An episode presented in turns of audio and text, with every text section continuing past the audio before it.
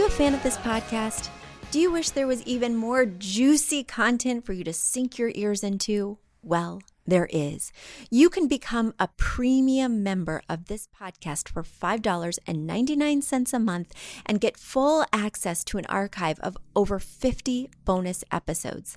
Additionally, we release a bonus episode every single month. That's a ton of extra content, including my personal interior design diaries, extra tips, my talking about trends, and so much more.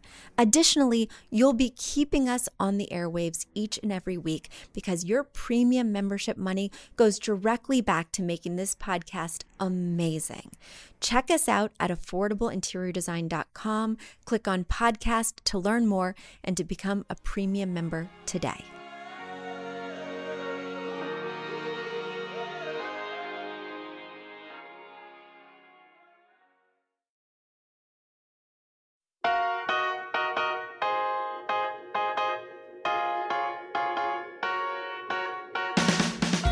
You don't need a high end designer or a lot of money to get a luxe look. Be your own interior designer with big design, small budget. Here's your host, Betsy Helmuth. Hi, guys. It has been a while since I've been with you. And uh, since our last time together, it is now fall. So it's gone from summer, my favorite time of the year, to cold, chilly. I'm digging out the winter clothes. I'm wearing boots. I've got jackets hanging up in my entryway. I'm trying not to get depressed about it, but um, it is what it is seasonal change. And, you know, when I ask my clients what their favorite season is, resoundingly, they say fall. Everybody loves fall. I have no idea why. Uh, the weather is unpredictable. I've just got to chill 24 7. But, um, Anyway, most of you, based on that feedback, most of you are probably quite excited that fall is here. Uh, before I launch into your questions, because I have a huge list of questions that have come in since I've been away for two weeks, I want to tell you why I've been away for two weeks. Because um, I haven't really released it publicly, but I guess this is the perfect forum to do it. I have been really, really sick. And you say, Betsy, what kind of illness lasts for two weeks? And let me tell you, people, this illness has lasted for more than two weeks. I think I'm on week five or six, and I am pregnant. So, uh, my husband and I are expecting our third child, and I am so sick and so tired, um, but mostly just sick. So if I don't look like my normal, dynamic, bubbly self, now you know the reason. And uh, wish me luck on this journey because I'm I'm too old for this stuff. um, it wasn't exactly a surprise, but let's just say we're a little overwhelmed. We're overwhelmed. Uh, so thank you for your congratulations, and uh, we'll keep you posted on how it's all how it's all going. I'm hoping to not feel like I'm going to puke every five minutes very soon. Uh, now, let me get on to other things. And the other things would happen to be your questions. So I'm going to dive right in because I do have a lot that have come in. And my first question comes from Jamie. So Jamie writes, Hi, Betsy. Thank you for sharing your wealth of knowledge with us lowly attempters. I am much more empowered than I was before, and I can't wait to decorate my new home when we close on it next month. It's a new build, so I don't have any pictures, but my question today relates to windowless rooms. Our children's bathroom has no window, nor does our laundry room. The bathroom has a single sink vanity with a basic shower. Our laundry room fits a full size washer dryer, but isn't huge. I've toyed with the idea of using extra mirrors or maybe additional lighting to bring in more light, but I am not sure how to execute it. Any ideas to prevent these from becoming depressing, lightless caverns? Thank you so much, Jamie. So, yes, of course, I do have ideas, Jamie. Now, the first thing is when you hang a mirror, you have to do so with intention. A mirror must do a job. And a mirror cannot officially be a window unless it is reflecting a window across from it. For instance, if I have a view of the Empire State Building on one side of my apartment and I hang a mirror opposite that window, well, then it's going to reflect that view, reflect that window quite literally, giving me an extra window, right? In a windowless room, there is no window to reflect. So you want to make sure that that mirror has another job to do. What I'm trying to get at is in a laundry room, a mirror just doesn't belong. I mean, I don't want to see more of my dirty laundry reflected because as I just mentioned, anytime you have a mirror, it doubles what you already have. So, in other words, I would never hang a mirror across from my kitchen because it would double the dirty dishes that I see. And so, I'm not going to hang a mirror in my laundry room because, first of all, if you, uh, I mean, yeah. I, I just don't want to look at myself doing laundry. Let me put that out there. I was going to reveal how um, glamorous I look doing laundry, but I decided to spare you from that description. So I don't want to see that. I don't want to see double the amount of dirty laundry. I don't want to see double the amount of underwear. No, thank you. So, a mirror does not belong in even a windowless laundry room. However, in a child's bathroom, it makes perfect sense to have a mirror.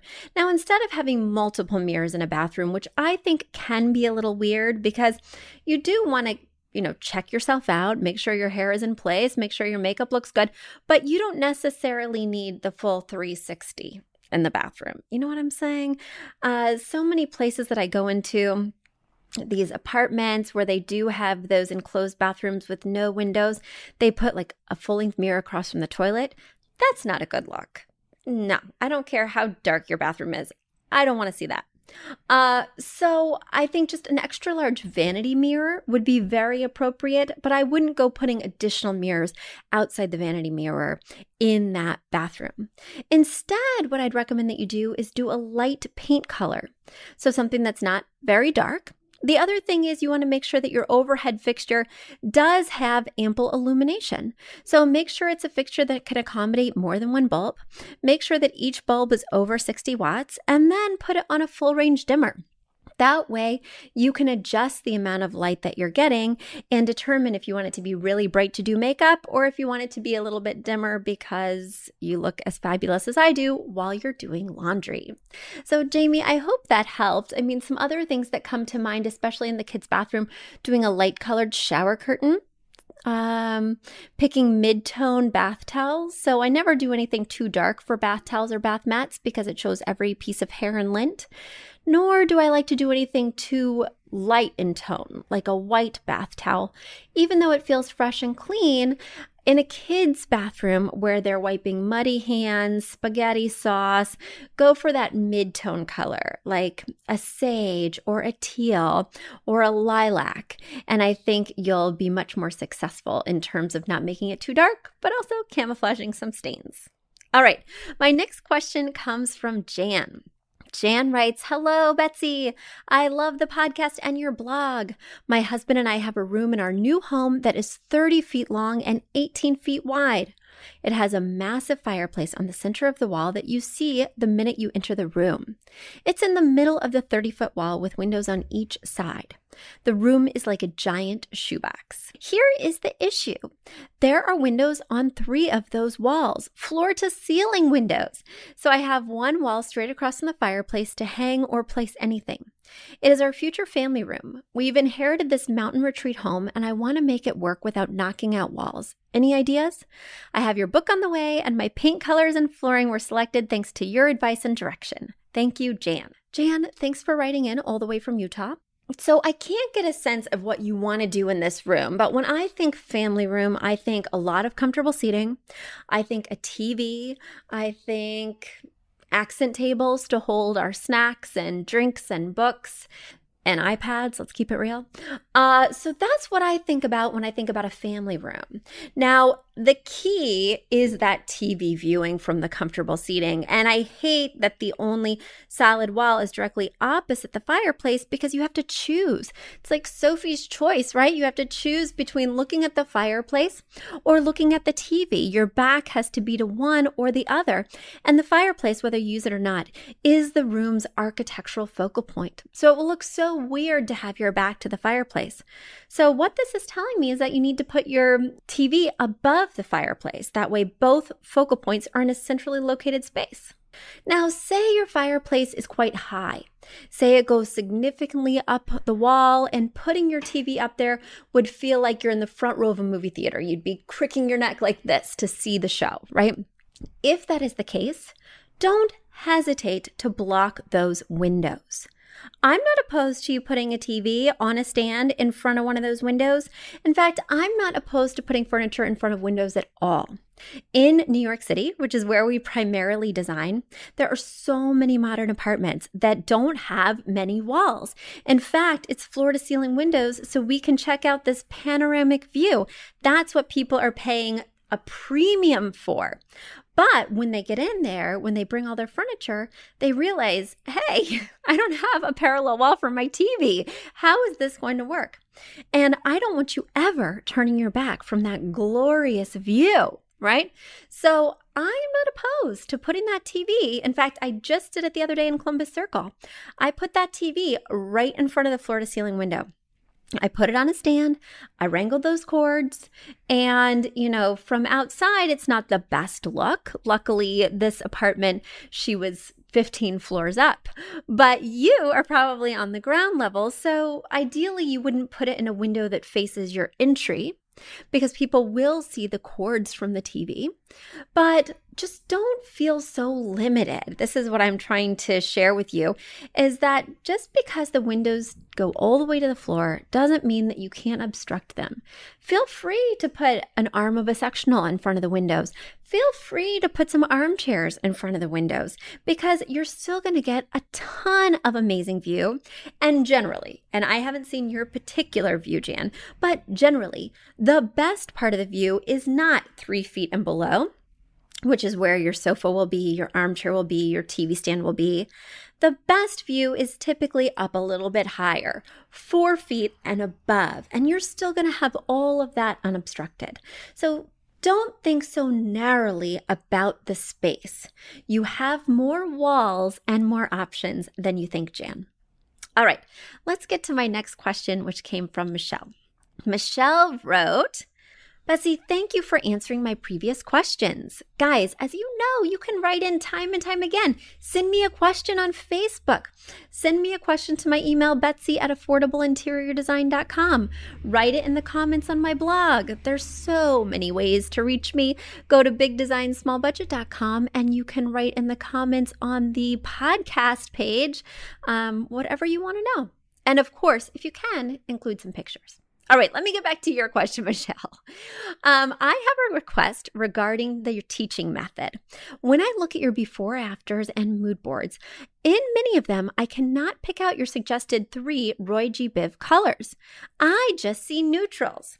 If you could give me an example or maybe retrain my eye, I'd be most appreciative. For example, in your Dobbs Ferry office on your website, affordableinteriordesign.com, go to the portfolio section. I see two to three shades of blue and teal. For neutrals, I see white and gray. What is the third color I am missing from your Roy G. Biv formula? Another wonderful example of my lack of understanding is your beautiful before and after of the Upper West Side living room and dining room. I see cream, pink, a dark pink, almost red, and you have a golden chair and pillow. Again, I am missing that last color. I appreciate all your guidance, Michelle. All right, Michelle, you are referring technically to the 60 30 10 rule, meaning that you have a room that starts as a blank slate. Maybe it's a blank slate of neutrals, whites, creams, beiges, tans, whatever, right? And on that, you're going to layer three Roy G. Biv colors. Roy G. Biv signifying it must be found in the rainbow. But you are saying that when you look at the pictures, you don't see three true colors. Rather, oftentimes you see two colors and neutrals. Now, there are several reasons for this, and I am so glad that you caught that. But let me start with the first thing, which is that the 60 30 10 rule of accent colors is not something that I brought to the table. I unfortunately cannot take credit for that rule. That is a designer rule that you will see on HGTV, you may read in other books, you may see referenced in articles on Domino. So that's a designer standard. I must say that as a designer, we are trying really hard to please our clients, and people are moving away from color. They are moving away from color in droves. It highly disappoints me, but even I, after working with so many neutrals, am having a reaction where I'm really wanting to incorporate more neutrals and tone down the color even on my own part. The other day I was sitting on my couch. You know, my walls are yellow, my pop colors are red, green, and yellow. And that's my Roy G. Biv 60 30 10 formula. And I was thinking to myself, Betsy, if you redesign this room today, how would you do it differently? And I would tone it down. I would.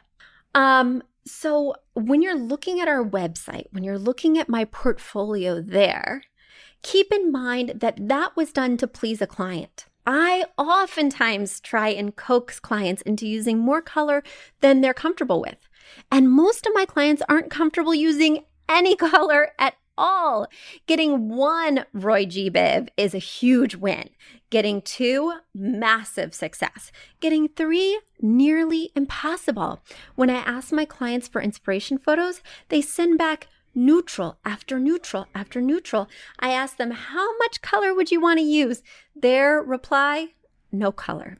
So, when you're looking at those on the website, keep in mind that those are products meant to please clients because Unfortunately, unlike high end designers or big name designers, I can't just foist my choices onto the client. I can't say, this is the shopping list, this is what we're getting, come hell or high water. Instead, it's all a negotiation. So I present my plan to them. I'm very optimistic that they will embrace it. And then they say, Betsy, too much color. If I had my druthers, if I was rewriting this designer rule, what I would do now is different than what I wrote in 2014. What I would do now is two Roy G. Biv colors and one neutral.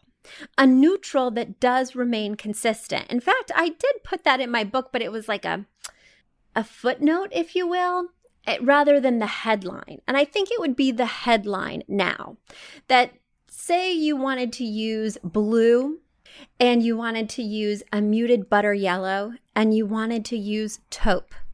As long as you use that same tone of taupe consistently versus using a mix of taupe, cream, gray, beige, that could certainly count as one of your 60, 30, 10. And that's how I would amend that designer rule if I could wave a magic wand. And that's oftentimes how I will neutralize this rule for my clients who are really afraid. Now, what I would never do is I would never go down to one Roy G. Biv color and two neutrals because it looks like you didn't make any choices. It looks devoid of personality. It's like you went to the neutral store and said, Give me everything in gray and beige. And that is not acceptable when you're working on a budget. Definitely, that looks amazing if you're a celebrity and everything is very expensive. And all the wow factor is found in the nuance of the shimmer of the silk, the open weave of the linen, the texture of the wood.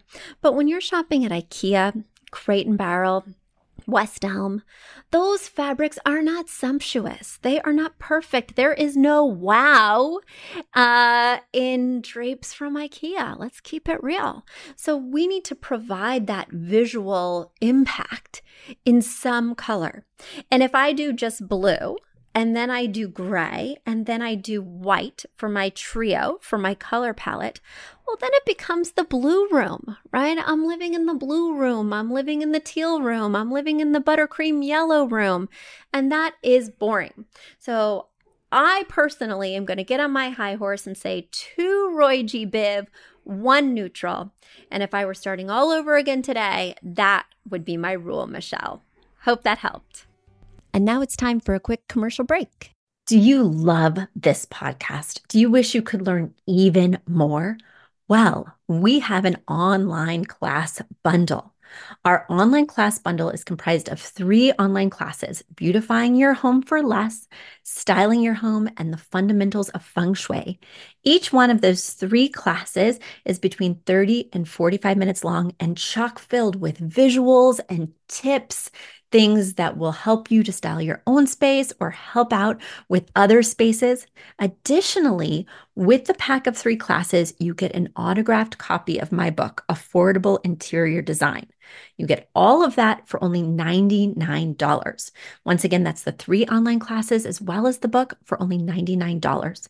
You just go to affordableinteriordesign.com slash classes. Once again, affordableinteriordesign.com slash classes to buy your bundle today. And if one of those classes sounded intriguing, but maybe you already have my book or some of the other topics are not of interest, you can buy the classes individually at that site as well. Each class is $40. So head over to affordableinteriordesign.com slash classes to get your bundle or your online class today. So, my last question for today comes from Pauline. Pauline writes Hi, Betsy. First of all, congratulations on the expansion of your business. For those of you who don't know, in October we are expanding to the Washington, D.C. area. I have found three amazing designers in Washington, D.C., and I cannot wait to launch our services out there. We are in New York City, we are in London, and now we are in Washington, D.C., and I couldn't be more thrilled about it. So if you know somebody who needs design assistance in Washington, D.C., send them to affordableinteriordesign.com. We will be there for them starting the third week in October as soon as I get these designers trained and ready for you. All right, back to your question, Pauline. All right. I appreciate how amazing you are at juggling a thriving business, a fantastic podcast, and a family. Well, now, Pauline, you have the update that the family is expanding. Hopefully, I am still as amazing at juggling when there's five family members. Um, so you write, if you would, please, I have a couple of questions about my open floor plan, dining, and living room. I recently renovated and am still organizing, so please excuse the mess in the pictures I've attached. I cannot wait for my Jeld-Wen white two-door panel pantry and powder room doors to arrive in mid-October, so they will complete my reno. Here are a few facts about the space. The flooring is maple, the ceilings are 18 feet high, the fireplace is painted simply white with Revere pewter on both sides. All the other walls are Swiss coffee. I also updated the stairs with three inch steps, also in maple. I have drapery panels from IKEA, and my floor space is small. The dining table is an espresso with six fabric chairs. Overall, I like a neutral space. See what I'm talking about, Michelle? Everybody wants neutral spaces these days. And I am thinking of adding blue and green accents. The two words I'm striving for are comfortable zen in this elegant, sophisticated space. In the dining area, the wall measures 130 inches that's behind the dining table. I purchased from Arhaus a 71 inch media console, the Mondera, in the natural finish. Given the color palette of this open living dining area, could you recommend the type of bookcase that will complement this unit from Arhaus? Do I get an open etagere, which might get dusty, or a closed bookcase, which might look kitcheny? It's hard to get the color to perfectly match the Mondera. Will any natural finish do? Which one of those industrial open bookcases would look good with this piece? I am thinking to put a bookcase on both sides of the credenza and a round 36 inch mirror on the wall. Do you have any thoughts? All right, so I looked up this Mandara credenza from Arhaus and it is beautiful. It's a natural wood tone, which makes it look kind of whitewashed or unfinished, uh, but very light in tone and it has intricate carvings like a mandala on each door. And then it's on these very slim very contemporary steel legs which look like they're in silver but it's hard to truly discern. Now you mentioned that this mondera is 71 inches long and the wall is 130 inches i don't think you need anything flanking this console I think it's going to look too tight to put bookcases on either side. I think it will look much less cluttered, much more elegant and sophisticated to leave either side open because you're only going to have less than 30 inches of wall on each side. That's a very skinny bookcase, right? We don't want it touching the side walls. So a standard bookcase is between 30 and 36 inches. Are you going to put some kind of midgie there, like little sideburns on either side of this beautiful and expensive credenza? That's weird. And I certainly would not make them a wood tone because your table is espresso and this credenza is a natural light wood. Adding another wood tone would be heading to crazy town with a quickness. There is so much wood in this area already that I would be desperately seeking a new material, even if it's just painted wood, which we know is not truly wood because you can't see a wood grain. So instead, it counts as a piece from that color, whichever color that happens to be. Or I might be leaning towards a mix of glass and metal playing with that steel finish, but incorporating glass. Now, this is if you felt you had to do bookcases, but I think it's the wrong approach completely.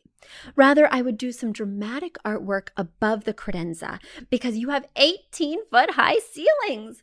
Now, we know that my designer rule, and again, Michelle, not my designer rule, this is just kind of an industry standard, is that the piece of art should be 50 to 75% the length of the item below it. Or, excuse me, it's above. Yeah, that sounds right, below it. So you have a 71 inch credenza. Half of 71, I'm just going to round up and say it's 36. So the piece of art needs to be at least 36 inches wide. I'm open to it going up to 48, but it needs to be tall. It needs to be tall because you have such beautifully high ceilings that we have to do something that's in scale. I would be thinking about something that's 36 by 48 vertical. I would be thinking about something that's quite eye catching, colorful, because we have no color on this side of the room, what with those gray dining chairs. And if you really felt like you had to flank that credenza with something, I might be inclined to do a potted plant on either side that's somewhat tall, like three to four inches, I'm sorry, three to four feet tall but I definitely would not be wedging case pieces next to a case piece that's next to a chunky rectangular table. No, that is redundant and not at all sophisticated or your comfortable zen. All right, let's go for your next question. You wrote, Would a jute rug for the dining area in natural be okay? All right, what you have here, what you have here, Pauline, you have Curse of the Browns. You have an espresso dining table. You have a natural wood tone credenza. Now you are asking me if you can put a natural jute rug under the table. It's like I'm shopping at the brown store and I'm getting every possible shade. So, no, I do not think that you should put a jute rug in a natural color under your brown dining table in front of your brown credenza. What we are looking for is contrast. Contrast is king. Contrast is designerly. When I squint, I want to see that not everything is the same color of mocha latte java brown, right? Uh, I would be more inclined to do something in a muted color Nothing too light because it's going to show every stain when you drop your spaghetti sauce or pizza or spill your wine. But nothing too dark because, again, that espresso table with those gray chairs is already a very dark situation. Uh, so think about lightening it up and thinking about maybe pulling a color from that dramatic artwork above the credenza to use for the rug. Another thing that will help camouflage the stains in the rug under the dining table is um, a pattern. It can be quite a muted pattern, nothing that sticks out too obtrusively, but I would look for something with a pattern. It can make it so much more forgiving. And I did see in your pictures that you have a Roomba. So that's amazing news. You definitely qualify for a rug under the dining table with a Roomba and or a dog. I happen to have both, and the rug under my dining table is always pristine. All right, last question. The sofa is from West Elm. It is performance basket weave in natural. The coffee table is alabaster and it can be backlit. What do you think of a polyester silver gray shag rug for the living room? My thought is that it's affordable, soft, comfortable, and easy to clean. Well, typically, easy to clean and shag happen to be oxymoron. Now, you mentioned that this shag is polyester and maybe it's a relatively low pile. And I can see here that you're mixing grays with the browns in the dining room. So it does seem appropriate that you might do that again in the living room, especially because they're open concept layouts, so they really speak to each other. That being said, I really think we're going with a case of the neutrals. It's starting to get a little blah and blah as in the first three letters in the word bland, but also just blah in general. I would try and encourage you to um, make one of the rugs, whether it's the dining room rug or the living room rug, a true color. And I would encourage you to keep that shag in a bedroom where the plushness will feel so soft and cozy, in a guest room, and do a lower pile, more forgiving, more entertaining, friendly rug in the living room. All right, you had one more comment here. I will be replacing the chunky TV stand and mounting the TV on the wall. Above the wall, I have an AC unit. Will it look weird if I hang a picture above the TV to hide the wall unit air conditioner after I frame it out? Thank you so much. It will look weird. First of all, won't it block the air if you put a big painting over this air conditioner that happens to be over your big TV? I mean, will you still get airflow? Will you have to take that picture off every time that you want air conditioning in your room? The other thing is that, you know, it's two big horizontal things, one above the other the big picture covering the AC unit and the big TV. It's redundant, it's weird. A picture that's that high because that AC unit is relatively high. Based on your pictures, I think it's at least seven foot high. Having a picture up that high is also awkward because I can't actually see the imagery. Again, it's like I'm in the front row of the movie theater. I'm having to crick my neck just to see what's in that picture. It does look very weird. I mean, there's not a great scenario because it also looks a little bit weird to have that AC unit above the TV. But I think when you add some artwork, add some nice pillows, bring in those rugs, you won't notice the air conditioner as much because you'll be looking at these other gorgeous elements in the room. Guys, I hope that helped. I hope it was an inspiring episode. I really appreciate you hanging with me these past two weeks. I'm hoping to start feeling better soon. I'm very optimistic. In the meanwhile, I'll be um, crawling around eating bland pasta, drinking bottled water, and um, anticipating the end of the first trimester. So until next week, guys, keep those questions coming, and uh, I'll be talking to you soon. Bye. You've asked for it, and we have answered the call. For years, you've been saying, Betsy, you're talking about all these great design concepts, but we can't visualize them.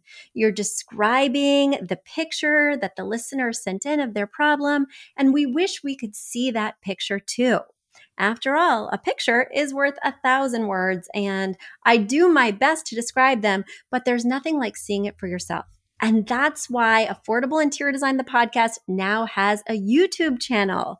Not only do we have a YouTube channel where you could see recordings and clips of these podcast episodes, we also have an Instagram, a Facebook, and so many other exciting things.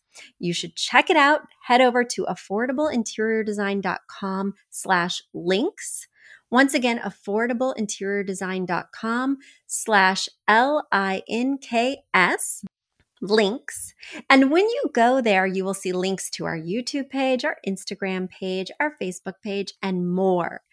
Please check it out, follow, and subscribe so you can see everything I'm talking about.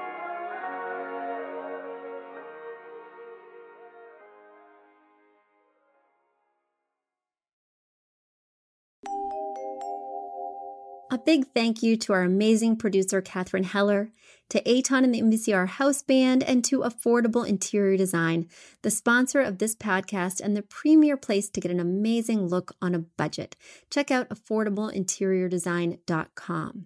If you guys love the show, the very best way to support us is by spreading the word. Tell your friends or write us an awesome review on iTunes. So until next week, guys, thanks so much for joining us, and I'll talk to you soon. Bye.